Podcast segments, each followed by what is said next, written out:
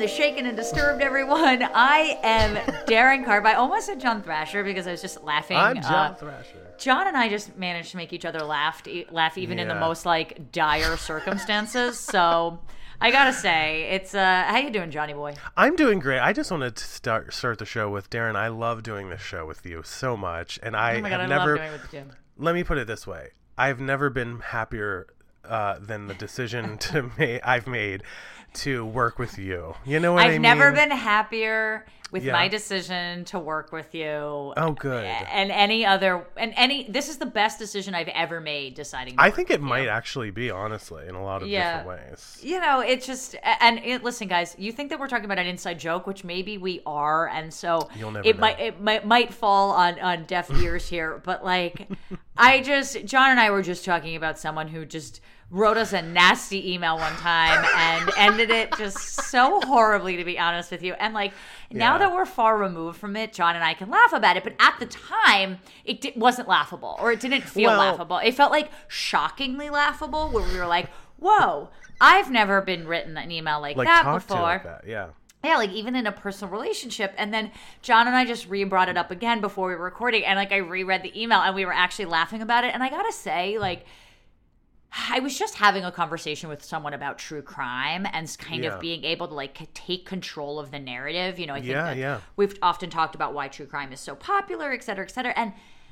not that this is the same thing by any stretch. It wasn't like a crime was committed against us or our rights were violated. So I just want to say that nothing that mm. we're hmm. talking about is is anything you know no, that comes yeah, close yeah, yeah. to being a true crime. But part of me was just like, there's so much power in being able to like mm. laugh. Like the best revenge is living well.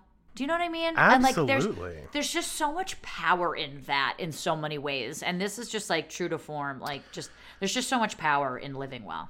Well, you know, I don't know, Darren. I just I'm just loving like doing the show with you. I'm loving our partnership over the years. And all jokes aside, I mean, yes, we are being a little bit vague here and sorry about that. It's just what we were talking about before we hit record, frankly. But um, yeah, I agree. You know, living well is important, respect is really important. That's one thing I think you and I really. Definitely. Uh, click into and just love about each other, and on we go. You know what I uh, mean? On we go. And we um, couldn't have done it without the listeners of this show. Like, you guys are keeping us afloat. We love doing this every week, and we love that with your support, Darren and I get to do this fun show every single week. So, thank you. Yes. And, and paying attention to our Facebook group has been. I honestly thought you were going to start that being like, and we couldn't have done it without the support of alcohol. I don't know why. Without the support why. of being drunk, yes. Of booze. Yeah. What yeah. are you drinking today? Okay, so I have an announcement about what I'm drinking f- moving forward. Here we go. I don't like when you have announcements. Well, it's not really an announcement, but it's like, okay, I'm trying. Okay, so basically, I'm gonna. I've started counting my calories because I think like, what seriously I seriously or just joking. No, I am. No, I am okay. seriously counting them because in quarantine and frankly the work I'm doing in my full time gig, I'm just sitting at my desk a lot. You know, I'm listening to cuts and doing edits and recordings and all types of things. But, and I realize I'm like, okay, John, like you're playing tennis very actively, including after today's recording. But, like, you know, I'm not really like losing weight. So then I was like, well, it must be what I'm eating, right? Because and I'll be honest, I order out often because I'm lazy. Huh? I don't like to cook. I don't like to spend my evenings preparing, cooking, and cleaning up. Who does? Mm-hmm. And then I kind of realized that like it's also even... hard to do it for one person. Sorry. Well, definitely. Like, no, no, no, no. That's true. Before Nate and I moved in together, like I yeah. cook for her almost every night, but like it's really hard. Just it's hard to be motivated, let yeah. alone like want to do it. But yeah. Well, yeah, and that, and plus when I'm busy in the evenings playing tennis or being active or doing whatever I'm doing, I don't want to then come home and like slave over the stove all night. So, yeah. but what I realized is that by doing that, I don't know my calorie intake. And then I started mm. tracking a lot of the calories that I could track. And just those, it was like so many calories. Like, it's crazy how many calories are in some of the foods that even are labeled like quote unquote healthy. So, I'm just having, I've eliminated alcohol for now. Good for you just for now, you know, and thank you to the listeners, by the way, who have cheered Darren on. As you know, Darren, you've you've done some like you know dry months, or you've done some like diet cokes from time to time. People really connected with that, which I appreciated a lot, and I hadn't really thought that like not everybody listening wants to get drunk with us every single week on the show. Yeah. Um. So anyway, today I'm just having a regular cup of coffee with a touch of fat-free creamer. Aha. Uh-huh. And I will say this: I'm really proud of myself. We're recording this about midway through the week, and I have come come in under my calorie budget every single day. Okay, Mazel so I'm gonna be looking really cute. I'm gonna get slimmed down like I normally would be, and hopefully, I have like a before and after pic one day. Are you um a? Do you have a certain timeline? B? Do yeah. you like track it with an app, or are you yes. using like? okay, yes. cool. Because one of my question. friends one of my friends, excuse me, does Weight Watchers, yeah. and um, okay. I co-host a radio show with her. She talks about this openly, so I'm not saying what's it called. Like, Give a plug. Uh, it's called the Taylor Strecker Show. Oh, the Taylor. Okay, cool. Yeah, the Taylor Strecker Show, and you know, and she always we always plug Shake and Stir. But anyway, she's ta- she's getting married, and she talks about her weight journey. And I know that she went on Weight Watch. She does something now, which seems a little bit more serious, called like Medi diet or something like that. I'm not quite sure, but anyway, when she went on Weight Watchers, essentially she was like, "Listen, you can have three pieces of chocolate cake, but that but might be your it. entire caloric intake for the day." Right. So she's like, so it's just interesting of how of like the science kind yeah. of behind it, but she's a big drinker and she was just like mm-hmm. you have no idea how many calories are in yeah. like a glass of wine you know, know and, like, and like you don't think about drinking your calories sorry you just don't think about that no, I'm sorry I was interrupting you. I think the reason for that is because they don't put like a normal nutritional label on the back of a wine bottle. Right. Or any liquor. Like I can't even think of any liquor that has that. So great example and good luck to Taylor as she tries to, you know, be, be make a healthier lifestyle for herself. But quickly to answer your question, I use the app it's called Lose It and this is not a, an ad or a promotion like Darren just asked me, so I'm mentioning it. I've used it for a long time. I go through phases of calorie tracking, to be honest. Like sometimes I just get too overwhelmed or busy and I don't do it. But sure. I'm really focused this time around, and it's a really great app. And I think you can pay more to like track every little thing, like your um, like the sugar and the protein and all that type of stuff. Oh, got it. All right. Yeah. Well, okay. Well, I am actually uh, taking a break myself just because it's a little bit early and I have to record after okay. this uh, for okay. something. So I am having a water and a Diet Coke. There today. you go. See, we're being, um, it's a dry episode. Maybe that's what we need to call it. This podcast is sponsored by BetterHelp. Is there something interfering with your happiness or is preventing you from achieving your goals? As you guys know, Darren and I are huge proponents of mental health resources. BetterHelp will assess your needs and match you with your own licensed professional therapist. You can start communicating in under 48 hours. It's not a crisis line, it's not self help, it is professional therapy done securely online. There is a broad range of expertise available which may not be locally available in many areas. The service is available for clients worldwide. You can log into your account anytime and send a message to your therapist. You'll get timely and thoughtful responses, plus, you can schedule weekly video or phone sessions so you won't ever have to sit in an uncomfortable waiting room as with traditional therapy. BetterHelp is committed to facilitating great therapeutic matches so they make it easy and free to change therapists if needed. It's more affordable than traditional offline therapy, and financial aid is available. BetterHelp wants you to start living a happier life today. Visit their website and read their testimonials that are posted daily. There are tons of them. Visit betterhelp.com slash shaken, that's better H-E-L-P, and join the over 1 million people who have taken charge of their mental health with the help of an experienced professional. In fact, so many people have been using BetterHelp that they are recruiting additional therapists in all 50 states. So, special offer for Shaken and Disturbed listeners get 10% off your first month at betterhelp.com/shaken. Well, Todd Kohlhepp was born in Florida in March on March 7, 1971, his parents William and Regina Sampsell were divorced by the time Todd was two years old, and Todd moved with his mother to South Carolina. Now, my parents were never married, actually, but they separated by the time I was three. And I think I've told you this story, but I have very vivid memories of like their apartment that freak them out all the time because I'm like, whatever happened to that giant television? And they're like, how would you know that you were literally months old? Yeah, you talked about that Isn't before. That I thought that was why. So your parents aren't divorced because they never got married. They never got married, right? Got but it, they're very it. friendly. Like you know, they were together for a long time, but they just sure. never got married. They had me, and then I guess I was just too much for them, frankly. Well, that's that makes that makes all of us, sweetie. That makes sense, right? Yes. Well, from a very early age, Todd began to show signs of violence. He Cloroxed a goldfish bowl when he wasn't allowed to have a pet gerbil. Okay, very disturbing. That is horrible. This is gonna keep, listen. Our episode name is or our uh, show name is really living up to its name today. Shot a dog with a BB gun. Oh, Are you okay? God. And was ejected from the Boy Scouts for being disruptive. I just it's animals and children, man. I just I can't. I know. I just, it's very hard. Well, a neighbor reported that Todd once locked her son in a dog kennel and then rolled him over until her son began to cry, laughing the entire time. So this is a little weird mm-hmm. behavior. Have you ever seen the Bad Seed? One of the, that really old movie about that little girl, or I think it's a little girl. I don't think so. Oh my god, it's like a black and white movie. It might even be like a Hitchcock movie. I'll look it up in a second. But this is giving me Bad Seed vibes. Like well, you have an and, evil child. And let me just say, like there are distinct times in my memory, and I'm talking about being seven, eight, nine, ten, of like making my best yeah. friend Caroline, and she'll talk about it now, like cry Mm. And hmm. kids, I think, can be cruel because you yeah. don't really know what cruel like.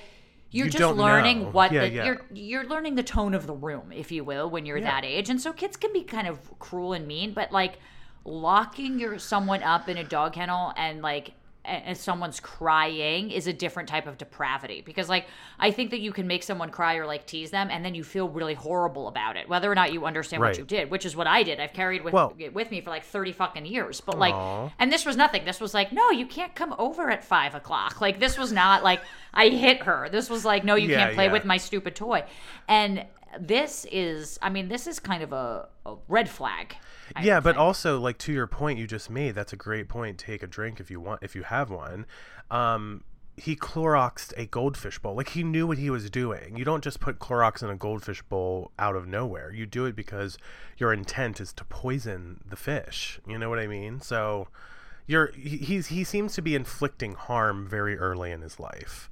Yeah. Um, yeah. Todd also destroyed a newly remodeled bathroom with a hammer and routinely wrecked his. I almost said retunely. routinely. Okay. mm-hmm. wrecked yes. his family's possessions, including children's projects, models, and a stereo that had been a gift this guy is just a danger very early in his life. Yeah, and I'm sure that it's very hard as a parent to know the line of like, do I seek help for this? Totally. Because oh my god. I imagine yeah. as a parent too, and granted, I'm not one as we've said, but like there can be a little bit of embarrassment of having to do that maybe mm-hmm. because you know you want to think that you're able to kind of parent the kid out of this sure. bad behavior. But, you know, sometimes, and we've talked about this even with Ed Kemper and stuff like this, like their uh, their nature and nurture both play a part. For sure, yeah. Yeah, yeah. And by the way, let's take a second and say, like, if you're a parent and there's something going on with your kid, don't be ashamed to get help or get resources. I mean, one of the things I feel like I've learned from this show and our previous show, Darren, is that our resources for mental health and behavioral health has exponentially um, blown up in the last couple decades. I mean, yeah. we, we've done so many shows from the 70s or 60s or even earlier than that that just there are things there that you're like wow like it's almost like our society wouldn't even think to go down that path you know what i mean Absolutely. so Absolutely. anyway just yeah. a thought for any parents listening who might have right. behavioral issues but todd's father once told a probation officer that the only emotion his son was capable of was anger Todd Jeez. report I know. Todd reportedly told his mother that he wanted to live with his father and quote, if he must kill her to get there, then that was what he was going to do. Okay. Well, yeah, that's a, to, that's a little bit of a red flag. A that's an ultimatum that isn't appropriate. Yes. Inappropriate huh. Ah. ultimatums happening here. Well, yes. according to a juvenile probation officer's report, Todd was referred to the Behavior Evaluation Center at the Georgia Mental Health Institute around the age of eight. This was in part due to his mother's inability to enforce limits and guidelines on her son, and due to his behavioral problems in school. And right. while in the facility, it was reported that Todd appeared preoccupied with sex during his early psychological evaluations, though that actually decreased with time, which is not something you usually expect to hear. And especially in younger people, it's yeah. hard to say. I mean, granted, you know, locking kids up, that shit's not like on the normal spectrum of whatever normal behavior is, but yeah. hormones can play a huge part in a lot of this stuff. Oh, and, uh, absolutely. Uh, you know, that's something to consider. It's not just um, this this kid's a whack job or something like that. It could be like, purely like hormones and thinking about sex. Yeah. You know, and that he can't really help that. Absolutely. And Todd was described as intelligent during evaluations, though he had low motivation, poor self esteem, and antisocial personality characteristics. And reports even mm. threats of suicide and even experiencing a hallucinatory episode. So, one of the things that's very uh, clear early on in this episode today is that he has a very serious mental illness happening here. If you're hallucinating or you're having antisocial personality characteristics, this is all yeah. adding up. I mean, I'm not a psychologist, I'm not a doctor, but frankly, Darren, like how many of these types of episodes have we done over the years? It's like I feel like I am kind of an expert. I can identify when something crazy like that's going on. You know what I mean? No, I, Absolutely, and listen, poor self esteem like that can really affect somebody in a lot of ways. And oh boy, it's, it's, yes. You know, well, in 1982, Todd's mother and stepfather experienced marital difficulties and separated. So you know, Todd's about 11 at this time. Todd, now he was actually 12, was sent to live with his father for the summer while they worked on their relationship. And after the summer, hmm. Todd returned home to his mother, but threatened to kill himself if not allowed to go back to living with his dad. So well, can I? Oh yeah, go ahead. Something's up with the mother. I was just, gonna like say, mother. there's something with the mom for sure, but also, how do you feel about them sending him? He was sent to live with his father for the summer while they worked on their relationship. So, like, that kind of feels weird too. It's kind of like telling the kid, "Hey, you're you're." part of the problem here go away we need to fix something without you being a big part of this uh, scenario with the mother i'm Actually, talking about the way that I took it was yeah. that clearly, there there's signs that he wanted to, because he was starting to kill his mother and he wanted to obviously with his father, while mm-hmm. they worked on the relationship, put the kid where he feels most comfortable. That's fair. Sure, that makes so, sense. So I don't. Maybe not. I don't know. I'm not also a product of divorced parents, so I can't say what sure, would have been good true. or bad. But there's also that thought process yeah. that just maybe it was like this kid's maybe feels a little unstable, so let's give him some stability as much as possible, and hopefully we can work it out. But yeah, I like that. There's a lot we kind of don't know. Um, well, his parents agreed, and Todd was actually sent to live with his father for the school year, where he worked as a dishwasher at his father's restaurant, uh, worked at Burger King, and did some landscaping work. So, okay, it's giving him a little bit more purpose now. I was just going to say, However, purpose, yeah. Yeah. However, his relationship with his dad deteriorated as Todd claimed his father was often too busy with his numerous girlfriends to spend time with his son. So Todd began to express the desire to go home to his mother. However, she found various excuses to delay his return. So to me, how it's starting off is that Todd is not wanted. He's not wanted That's by his what father. I'm saying. He's like, not wanted by his mother. And maybe that is to do with the behavior behavioral problems he's having, but I don't know. I just think about kids and the way, you know, maybe it's just I'm getting older. My best friends have a kid. Darren, I know your best friends also just had a kid recently. Mm-hmm. And I'm just more in tune with like what kids need. And even if it's not meant to be this way, it's kind of like pushing the kid away and saying, hey, we don't need you here. Or, we don't want you here subconsciously or or consciously it's kind of se- sending the wrong kind of message you know what i'm trying it's to say It's abandonment it no absolutely yeah, it's exactly. an abandonment thing and that's that's literally what therapists get paid to kind of uncover here and yeah in later interviews todd's mother regina shared her belief that todd quote wanted her all to himself and was actively trying to ruin her marriage to his stepfather on November 25th, 1986, at the age of 15, Todd lured a 14 year old female neighbor out of her house under the pretense that her boyfriend was outside wanting to speak to her. After they'd left her home, Todd used his father's handgun to force her to walk to his house. Oh, God. And when they arrived at the house, Todd restrained the girl with duct tape and raped Ugh. her. Now, he's He's Ugh. only 15 at this time. Not that this would make sense when he was 17, but this is also a very young age to commit this. And can I ask you a quick ask... question? I'm sorry yeah. to interrupt you.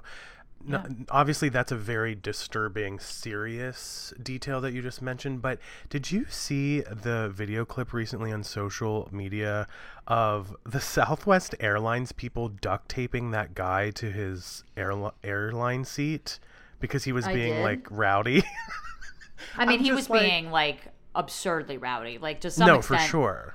I almost don't blame those people for no, doing I, that because you know, he seemed violent, but but you know, it, but obviously those people are under investigation. But like that guy, he that guy was also screaming, "My parents are worth two million dollars," which is hilarious because you're flying Frontier Airlines or whatever. it's like that's what's so yeah.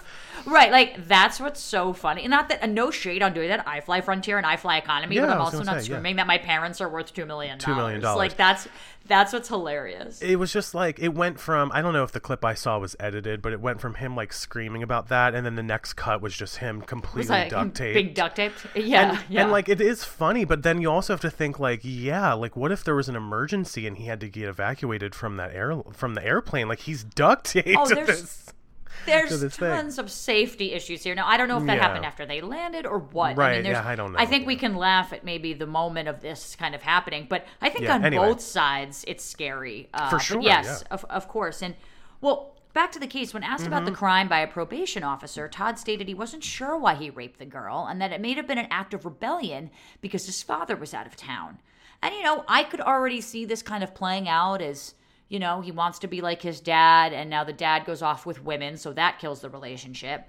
His yeah. he blames his mother for the relationship not working out with his with his father, and so he probably just hates women. Hates women. And so It sounds like it, doesn't it? It sounds like it. I'm not saying I'm just saying it could go there. Right. Now, Todd also mentioned that he was upset with the girl because she had a crush on one of his friends, but was only interested in okay. friendship with Todd. So this, so this he got friend zoned he got friend zoned again not a good thing another another you know bitch of a woman not giving him what he wants here right like and thinking of what he's saying in his mind yeah, not, yeah, not yeah, me obviously just to be clear those are not Darren's i'm not speaking thoughts. from personal experience or anything well although todd threatened to kill the girl's younger brother and sister if she ever told Ugh. anyone about the rape the authorities were notified of the incident and arrived at the Kohlhepp home to find todd with a rifle pointed at the ceiling, oh and God. his first words to police were, "quote How much time am I going to get for this?" Oh Jesus! Which is a very aware thing for a 15 year old to say. Yeah. Um, I'm very happy that uh, the that the authorities were reported here, um, as opposed to the girl yeah. keeping it kind of under wraps. Now, on March 27, 1987, Todd was given a psychological evaluation where he described his attitude toward himself as negative, repeatedly asking, "quote Why do I do things like this?" and expressing feelings of regret for hurting people. Hmm. In, in October of that same year of 1987, he was charged with kidnapping his neighbor. He pled guilty what? and was sentenced to 15 years in prison and was registered as a sex offender. It could have been, you know, number of different charges here. We don't know why it was just the uh, the kidnapping, but at least on this side, a little bit of the Ed Kemper thing here. I was saying. just thinking that, yeah, like you know, the, there that you see another maybe light side to this person that at least he has self-awareness to recognize what he did was wrong yeah there's remorse there's right. a sort of um a questioning think, of oneself of yeah, not understanding was, this maybe? yeah i was trying to think of the psychological term there and also not manipulating out of the situation like because right. clearly he knows he did something wrong to be like I got time for this. He didn't run away, nor did he lie about it. Now, I'm not saying like good for him, he deserves a gold medal, but it's a right. different type of psychology here. No, I agree completely. Darren, really quick before we go on, there's a lot of rustling, but it might just be your phone or something. I just want to make sure it's not the mic. I, it's just the it's just the phone mic because i okay. that's the, what I thought. Yeah, yeah. Cool, Sorry no worries. That. No, you're good. Um, let me just do an edit there. Okay. By the way, you don't know. I'll edit this out too, but um, I, I, was taking a drink in the middle of one of your things and I started choking really bad. Oh my god! And you muted. And I muted. I, muted. I heard phone. you mute at one point, and I was like, "What the fuck is he doing?" Yeah, I had. I yeah. muted the phone. Um, All good. I'm gonna have to cut that out and like hear what it sounds like. It's probably ridiculous. I'll send it to you afterwards. But you're a ridiculous person. I'm a ridiculous guy. All right, let's start the next one. Edit. Okay. Well, during his 14 years in prison, and by the way, so he's he's charged and convicted of this uh, as a 15 year old is that i'm trying to make sure i got the math right here that's yeah crazy. he's about 16 when he's convicted because he was born in 71 wow. this is october of 1987 so yeah he's unless he didn't have his birthday yet, but I, I believe yeah, he did. Sure, so he's whatever. like, you know, 16, a young guy. A young that's guy. pretty young, especially to be, you know. No, he did because he was born in March. So yeah, he was 16. That's right. That's right. Well, as I said, during his 14 years in prison, Todd graduated from Central Arizona College with a bachelor's degree in computer science. Hey, that's an accomplishment. Yeah, definitely. Todd was released from prison in August 2001, and in January 2002, he began working as a graphic designer for a Seven Sons and Company located in uh, Spartansburg County, South Carolina. Also, I'm very impressed that he could get a job I thought doing that, that because yeah. a lot of convicted uh, or, you know, people who've served time have yeah. a very hard time getting a job, which isn't good because they've sort of paid their debt to society. And you'd like to I think agree, that they yeah. could kind of remake themselves. So, in, a, in, I don't know where the story is going. I'm just saying it's good that he mm-hmm. could get a mm-hmm. job. No, I agree with you. On November 6, 2004, now a few years later, four people were found dead after a shooting at Superbike Motorsports in the same county. Mm. The bodies of Scott Ponder, Beverly Guy, Brian Lucas, and Chris Sherbert were discovered by a customer. That's disturbing. I mean, imagine, yeah. like, you know, finding that. Well, a couple years later, uh, March 25th, 2006, Todd received a private pilot's license. And then in May of that year, just a couple months later, he applied to take the South Carolina real estate exam and was required to explain his 20 year old kidnapping conviction in Arizona. I imagine. That's how that goes. Like, of course, you know, listen, people who've served time absolutely deserve to have a job they should be working. You yeah, know, they should have a chance to. And once members... you serve your debt society, you should yeah. be able to be you know reinstituted back in. And I think that's a hard thing for a, lot of people because like the world doesn't. They, they I, I have read things before, especially about people from the Innocence Project about yeah. feeling like the world wasn't for them anymore. If you've ever seen Shawshank yeah. Redemption, it's kind of what happened to um, Brooks, uh, who kills yeah. himself, and then Red was kind of going through that same thing. Just a pop culture reference for you, but that that is a that is a common theme uh, uh, of yeah. I love the way you put that, like reinstitute them into society. That's the perfect way to put it. And they should. However, of course, when you're applying for a pilot's license, yeah. there will be certain levels of vetting that are expected. Especially for a kidnapping charge for yes. sure right yes. that's a great that's a great point well todd was granted the license about three weeks after applying and opened tka real estate which he operated out of his home now i think that also shows he's very entrepreneurial in a sense he's he's out here trying to make a life for himself that's that's something yeah well, fast forward to May 2014, Todd purchased a 95-acre plot of land near Woodruff, South Carolina.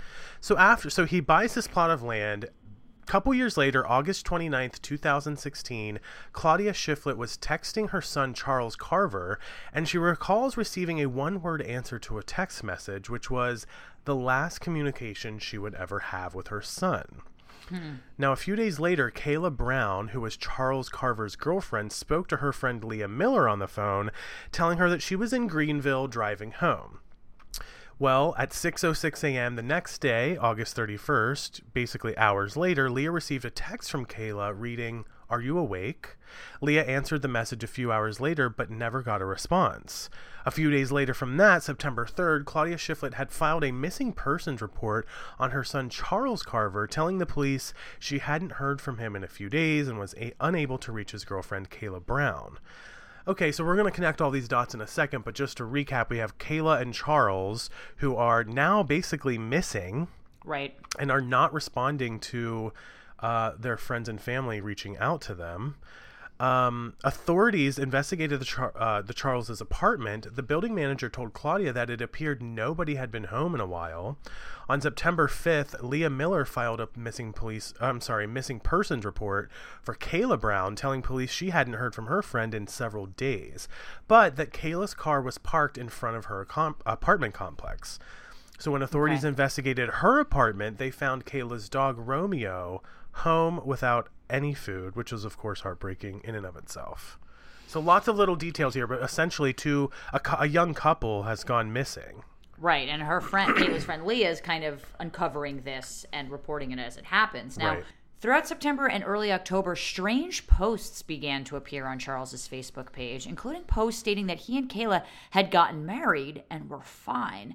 Both Charles and Kala's That's families odd. believed the post to be fake as they had appeared after weeks of silence. Now, is it possible? Uh. Sure, but it's also very easy to kind of create a post like that and for it to be fake as we see on facebook now all over the, the place well that's true yeah. but it also makes me wonder like who's doing that if it's from their personal facebook accounts or wherever it's being posted like and imagine by the way feeling like the family like you're looking for these two people who are missing hoping they're still alive and then right. suddenly they're posting on facebook i mean that, that would haunt married. me yeah that right. they're married but no less yeah but maybe there's a little hope there and on november right. 3rd spartanburg county investigators were on todd's 95 acre property when they heard a loud banging sound Investigators followed the sound and found Kala locked in oh a metal God. container, chained by her neck and ankles. She had been kept in this container for two months. Oh my God. Wait a minute. I think I saw the video of this. I saw this on TikTok, really? Darren. Remember you used to hate you used to hate on me about TikTok. Yeah, yeah. I I remember seeing like a um, body cam footage of police officers opening a giant metal container in the woods, and a woman was locked with her neck and ankles. I guess this was oh her. Oh my god, that keep feels going. also wrong to just be doing. I don't know. That feels know. wrong to like just yeah. I know. In, in a later interview, Sheriff Chuck Wright described the discovery of the cage, stating, "quote It was like a shark cage that you would put underwater. She was bound. Oh there was a chain from the top of the cage to something else that went around her neck. She was distraught, panicked." Not to be, um, not to like bring this back to something that isn't real, but have you ever seen the Saw movies? Uh, no, I will never see the Saw movies. Those things would freak me. I would never. This recover. is something that you'd see in those movies. Ugh, oh like I'm pretty confident I've seen something very similar to this. For any of you listeners Ugh. that have seen Saw, let me know if you think I'm right about this. Let but... Darren know and don't let me know. well, Kala was taken to a hospital where she mm. received treatment and survived. Thank God. Leah Miller confirmed with investigators that Kala had worked for Todd before her disappearance. Kala had cleaned mm. houses and had found steady work cleaning Todd's properties before he offered them for rent. Now, according to Claudia, who's, you know, Kala's mom, oh, sorry, Charles's mom, excuse me. According to Claudia, Charles and Kala drove down to the property to talk to Todd about cleaning up some property.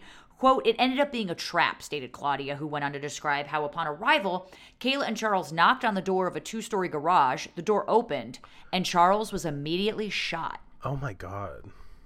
I'm confused how Claudia would know. Well, maybe this is like post, you know. Right. This is Kala details. describing what happened. Yeah. Right. Now, Kala's friend Dan Herren also obtained more details of her ordeal, which he later recounted in an interview with CBS News, said, quote, she goes, I was locked up in this metal container. He had chains around my neck, and I was in the dark almost the entire time. I cannot even. Herren continued, quote, Todd would take her out of there from time to time to her, literally just kind of walk around, see some daylight.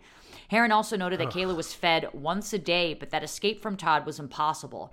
Quote, her words were, and then Todd dragged me over to somewhere on the property where he showed me three graves that had to be or that appeared to be people buried in them. Oh, God.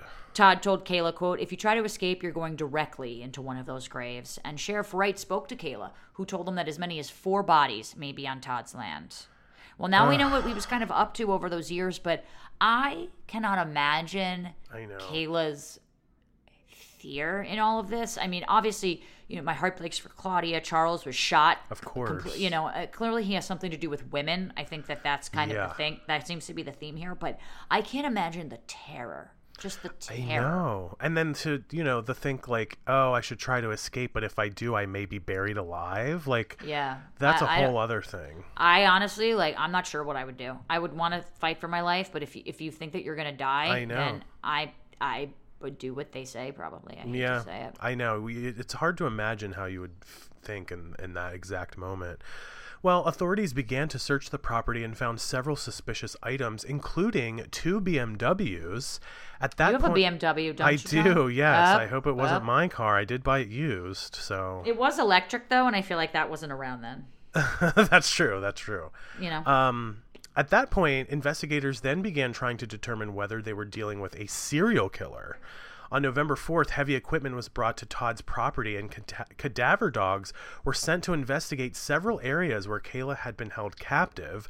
A body was discovered around 10 a.m. that day.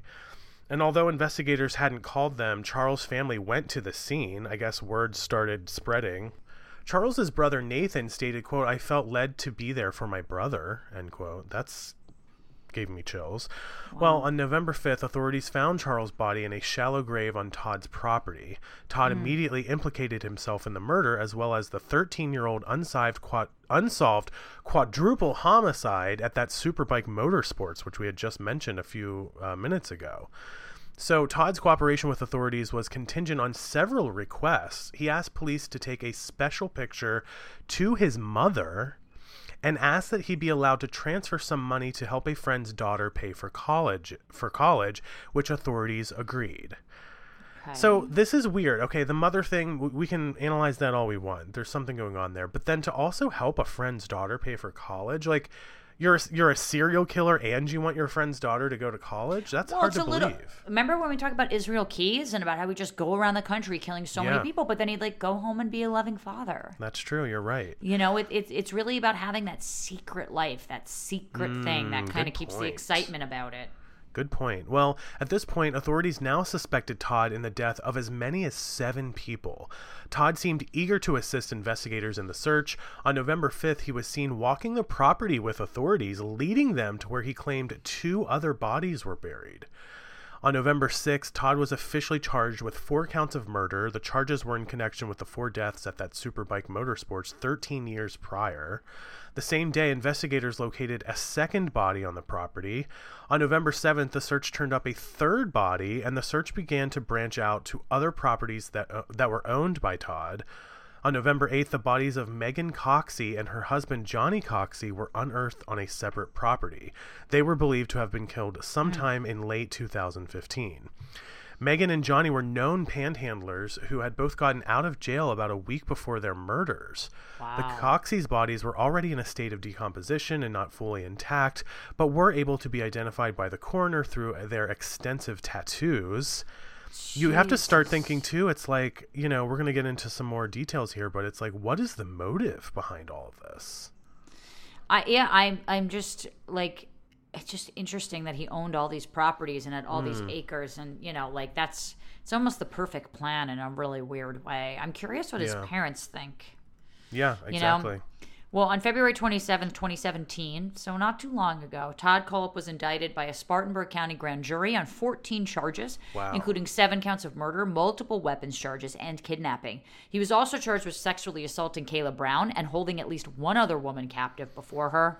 On April 23, 2017, Todd's mother, Regina Tague, was found deceased in her home after a long illness. And on hmm. April 24th, authorities announced that there were no plans to let Todd see his mother's body before the funeral service or to allow him to attend the funeral. I wonder what that was like for I him. was just going to say, I wonder what's going through his head there. And I, I'm curious if that was like like he doesn't get the closure. Like I wonder yeah. if you know how Ed Kemper yeah. always talked about wanting to see his mother dead. I wonder right. if that, you know. Well, on May 26th, 2017, Todd was sentenced to seven consecutive life sentences plus 60 years. He he's not getting time. out. And, yeah, that's, that's he's not getting out eh, anytime soon. In August of 2018, Todd informed authorities that he is responsible for at least two more deaths, stating that his two additional victims were buried near Interstate 26 in Spartanburg County in the northwest part of the state. Now, authorities were unable to confirm this assertion, and Todd has yet to provide more details. I'm a little 50 50 on this because at one point, one part of me is like, okay, this is a little bit of him recognizing that he did something wrong and wanting to kind of seek justice for families. But on the other side of it, is this another like, Zodiac killer plot mm-hmm. just to mm-hmm. confuse everyone and then make other people wonder for the rest of their lives if they were a Todd victim or not. And he just he has the control over all the answers. You know That's what I mean? That's a great point because there's definitely an egomania going on with him for sure. Also, I immediately was like, did he just give up on you know any kind of appeal? You know, was the was his appeal were his appeals? uh, expired, and so he's like, "All right, I'll finally give you these details." Like all these years later. Right, exactly. You know? So it just doesn't feel satisfying, especially because yeah. he's not able to provide details. But in August of 2020, so a year ago, items belonging to Todd Kohlhepp were sold at an online auction to raise money in support of his victims' families. Mm. If it, yeah, it feels weird. Now, the items auctioned off included books, artwork, tools, a gun safe, and an ATV. Good. To- Todd Kohlhepp is currently serving his consecutive life sentences at the Broad River Correctional Institution in Columbia, South Carolina. This is Yet, yeah. At first, when I heard this, I was like, you know, I was like, who's buying a serial killer's like, know. you know how like Manson was selling artwork yeah. and you know yeah. people selling art, but then I realized, okay, it's an online auction of his like yard sale essentially, if you will, yeah, exactly. Um, in order to help raise money, which I think is very very important, but a super disturbing case and I'd like to think in some sort of way. Again, nature and nurture are very hard to say, but I don't know. I wonder if this could have ever been prevented. I know. And the nature nurture thing is something like we've talked about so much, you and I, over the years across yeah. multiple different conversations. And this one definitely kind of feels like a nature thing. You know what I mean? Like, that's very early to show those kinds of signs of uh, intense, you know, infliction of pain on other living things. But again, exactly. it kind of it goes back to me too. Like, what is the motive? Like, obviously there was sexual assault, so maybe that was part of it. Um, it's hard to say, but you know. And then you look at the cooperation with him.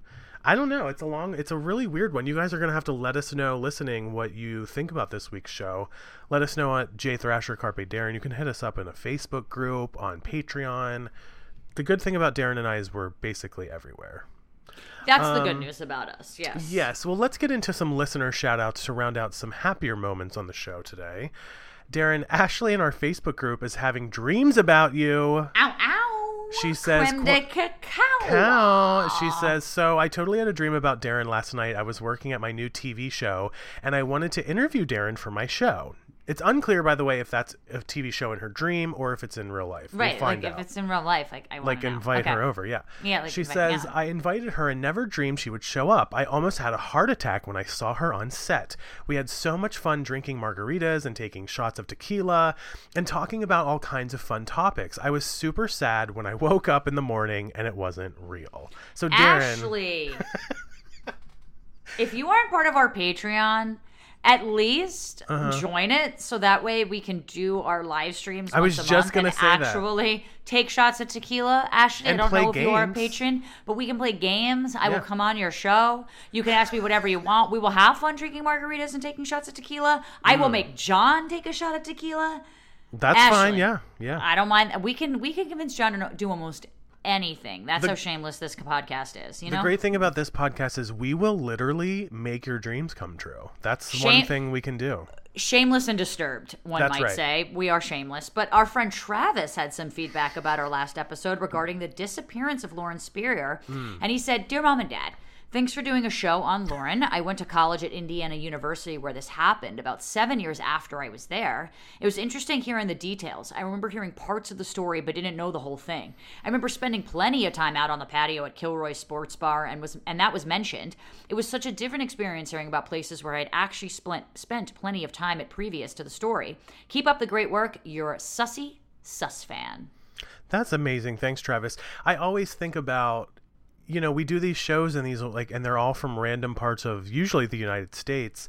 And I'm always like, is there somebody listening from nearby that would know details? And sure enough, our friend Travis, who has been a very vocal contributor to our Facebook group and Patreon and things like that, uh, was right near his um his college experience. So that's it cr- does incredible. No, and I and I wrote to you on Travis, I believe, at least on Facebook, and I was like, that has to be so eerie and yeah. like in a lot of ways, like to kind of know what we're talking about, literally specifically. There was a murder that I think happened in my hometown a real tragic one. I might not be remembering it correctly. I got to ask my parents about it, but it kind of made me want to look it up mm-hmm. because I know exactly the places that they were talking about because it was yeah. in my hometown. So I'm going to look it up and see if I can get some information in order to do a case on it. You kind of inspired a, me a little bit, Travis. That's a good one. Yeah, let us let's do it. Um, yeah.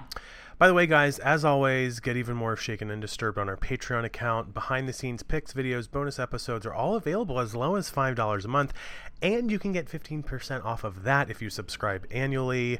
Your support is keeping our show going, so thank you so much if you're already. Um, you know, if you're already subscribed as a Patreon supporter, mom and dad love you. So thank you for that. We absolutely do. And for some reason, if you're not, if you have a second and you haven't yet, if you are a patron, if you're not, please, please, please just take two seconds to rate and review us on your favorite podcasting apps. That could be Apple Podcasts or Spotify, somewhere else.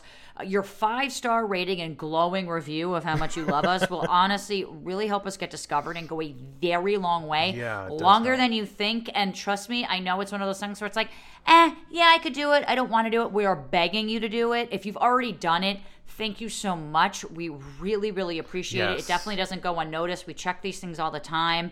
And honestly, just please, if you if you can find the kindness of your heart, uh, that would be awesome. And, uh, and obviously, we want to end the show by just thanking Megan for all her yeah. hard work behind the scenes in the show. Megan, we love you. We want you to come back on. We know the fans want to hear from you. Let's try and get her on. you know next episode because yeah. I miss her and I, I I she hasn't asked me to be the hamburglar in a while but I feel like she wants me to be. I imagine that she would like you to be, and who knows? Okay. You know, Megan does the um, Rocky Horror Picture Show in New York City. Like she's like the director of it, so she may be calling you up for a casting spot there, Darren. It'd just, be nice to be the hamburger. It'd just be nice to be the hamburger. It'd just be nice to be yeah. considered. You know what I mean? That's right. Nice to be considered. I'm not asking for a spot over anyone else, John. I'm just asking to let me try out. I love it. Well, guys, yeah. thanks so much for joining us on this week's episode. We'll see you next time. Stay sussy. Bye. Bye.